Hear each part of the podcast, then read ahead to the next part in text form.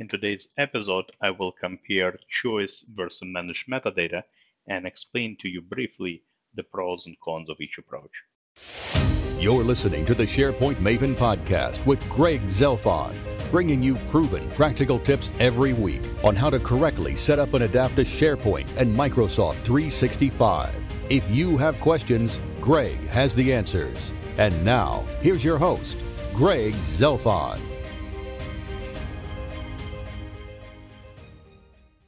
Hello again, this is Greg from SharePoint Maven, and welcome to episode number 97 of the SharePoint Maven podcast. So, first, a quick reminder about my SharePoint Maven Academy. If you're interested in learning about SharePoint, uh, metadata, the topic we're going to cover in today's podcast a bit, uh, or other topics related to SharePoint and some of the other applications, uh, make sure to check out my SharePoint Maven Online Academy. I offer a number of courses on different subjects, you know, mostly on SharePoint, but also a few other applications. And if you want to check out the topics, uh, maybe potentially even enroll in a one or few courses of mine, head over to my website, sharepointmaven.com, click uh, on demand, and uh, you will see a list of courses that I offer, and you will be able to enroll uh, pretty much uh, right uh, on the spot. Uh, don't forget to use coupon code podcast20. Uh, that will allow you to take 20% off any course in my academy. so feel free to enjoy that discount if you are my loyal podcast listener.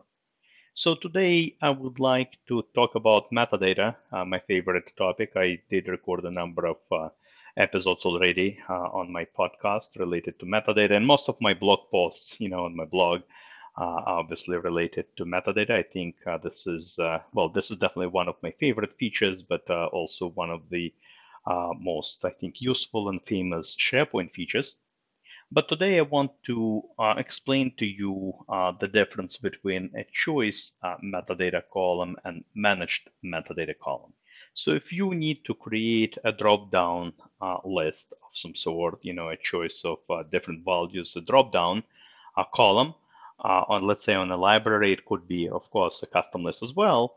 Uh, typically, the way you would do it, you would navigate, let's say, to the document library, click on Add Column, and you know choose one of the column types. In our case, uh, if you want to create a drop-down um, list, uh, you would click on the Choice column type.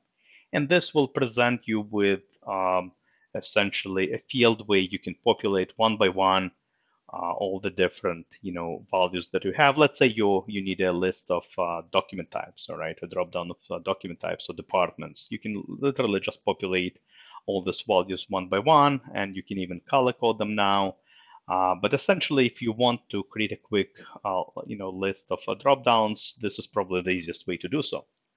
And of course, once that column is created, uh, you can then, of course, tag, uh, or let's say documents, if you if it's a document library, uh, against uh, those values. And you can tag against uh, one or multiple values, however you set up your column.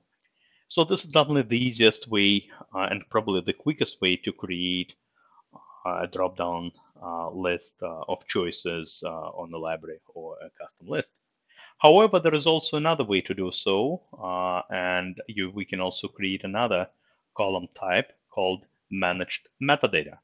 It's not really obvious, all right? Uh, this is not as obvious as that uh, previous, you know, choice column. Uh, but if you click on Add Column uh, on a list library, and then uh, at, at, the very bottom click More, then it will present you once again with a list of different column types. And at the very bottom, there will be a radio button uh, against something called Manage Metadata. And if you click that radio button, it will prompt you to map that column name against a term set within the term store.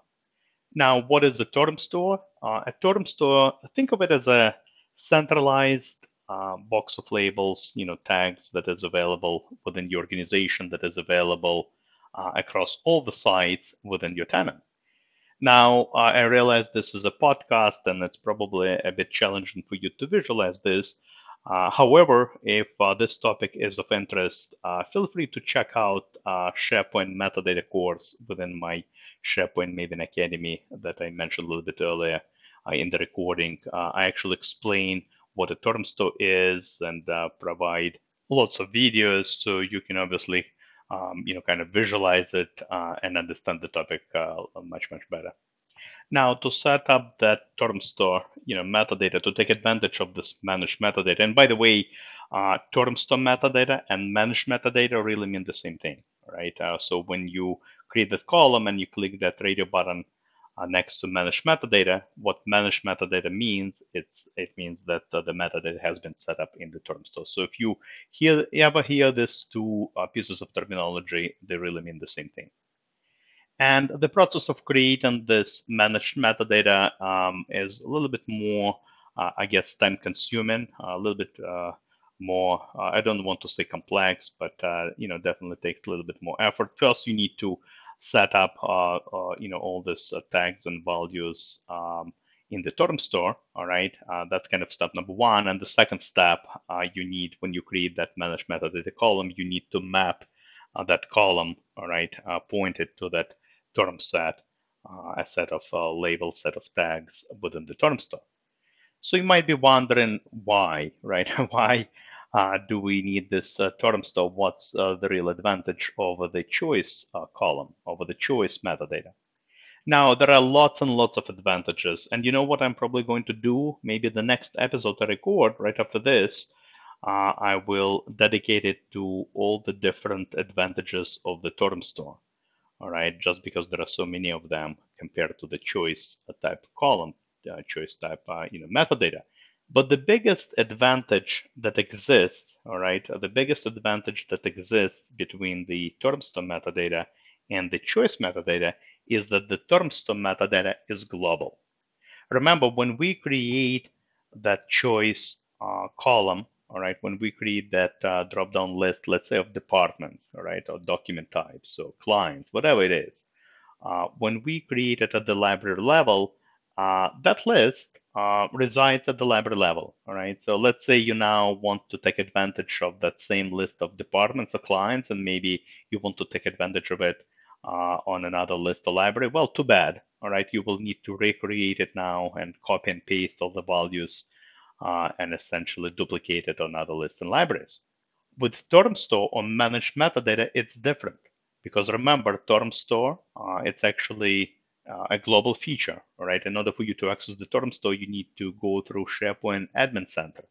Uh, but the bottom line is the term store is global to the whole organization. So if let's say you have a list of clients, list of uh, departments, document types, uh, etc., uh, what you can do is populate, essentially create all these different uh, term sets within the term store just once and then no matter where you are, no matter which site you're on, no matter which list library you're in, uh, when you create a column, you can just point to that uh, drop-down list, if you will, to that term set within the term store. You don't really need to reinvent the wheel every single time. And this is priceless from governance, from consistency perspective. Um, again, you know, maybe you have your own um, you know, drop down list for a particular department, that's totally fine. Doesn't really matter whether you create a choice column or uh, a term store managed metadata column. But if you want to standardize on uh, the naming convention, uh, again, you want to standardize on your department names and list of clients, list of uh, projects, um, maybe some functions, etc. Uh, using the term store is the way to go uh, because that's the only way uh, you know, it's, it's pretty much a centralized box of labels, and this is uh, where all these values belong. And then uh, all the users, uh, right side owners can just, um, you know, essentially point uh, to that uh, particular term set within the term store when they're creating their column, avoiding duplication.